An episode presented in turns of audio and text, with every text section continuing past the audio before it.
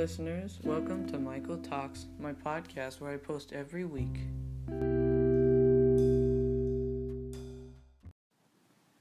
Hello, today I'll be talking about Pegasus and the movie Hercules.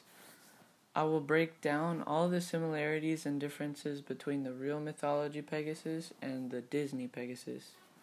I will also be talking about the movie as a whole and Pegasus' role in the movie and see if the depiction of the character is accurate or not.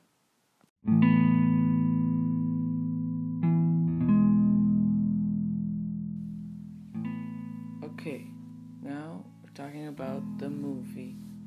The movie Hercules is a story about Hercules, who is a strong Olympian born from Zeus and Hera. At his birth, Zeus makes Pegasus and gives him to Hercules for a companion and best friend. Hades came to visit Hercules and realized he was very strong, so Hades wanted to make him mortal, but partially had success. Hercules still had his strength, but he was mortal. Later on, Hercules was taught how to fight like a hero.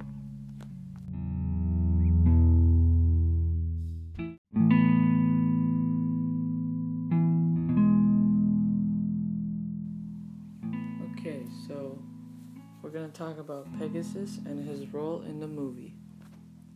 Pegasus in the movie is born from Zeus out of clouds to be given to his newborn son Hercules to be his personal steed and best friend.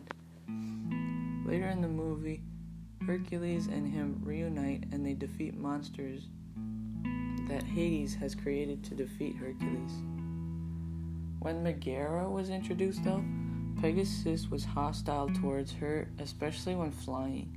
But when Pegasus was captured by Pain and Panic, those are Hades' little helpers, I guess, Megara rescued him, and then Pegasus became more fond of her. Pegasus and Hercules always stayed united after the movie, so, they were always together.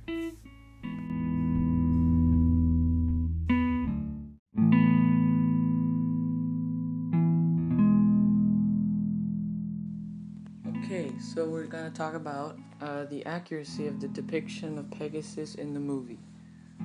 In the Greek mythology, Pegasus is born by Medusa's blood, and his father is Poseidon. Pegasus belonged to Bellerophon for some time, but later being stabled by Zeus and tasked with drawing the chariot, I don't know what it's called, of his thunderbolts. Pegasus also did not like Bellerophon because he was too arrogant and he wasn't even an Olympian. In the Disney movie, Pegasus was born from a bunch of clouds that Zeus made for his newborn son Hercules, and Hercules was the one who owned Pegasus forever.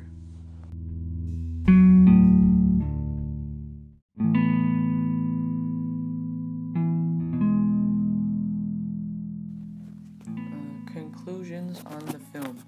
So we can see that this film is in fact not accurate to the Pegasus in the Greek mythology because of his birth, his parents, and his owners.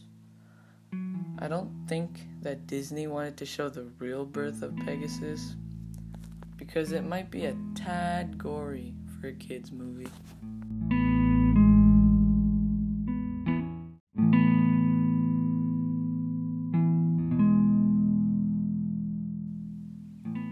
Much like what Disney did with this movie to make it seem cuter than what it actually is and to avoid all unpleasant stuff, like in the movie they made the scene of Pegasus and Hercules when they first meet, it was like a really cute scene. You should see it. Yeah, it's really cute. We can see this this trick applied in our everyday life. You can call it a trick, I guess.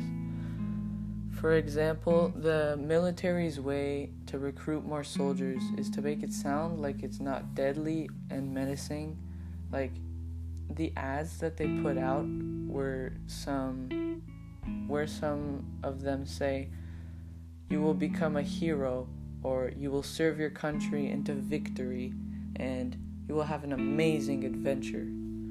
And they say that they will pay for the recruit's education. Another example is teddy bears. Teddy bears are cuddly and cute, but bears in real life are not cuddly and cute. They are deadly and aggressive. Do you guys know the times where teachers at school would tell you that no one loses and they give you a participation badge? It's pretty pathetic, honestly. I remember a time where my brother came home and he was all excited because he was awarded by being a participant.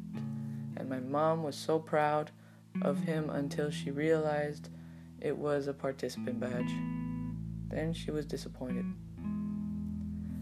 Thank you for listening to Michael Talks. I'll see you guys when I see you guys. Peace.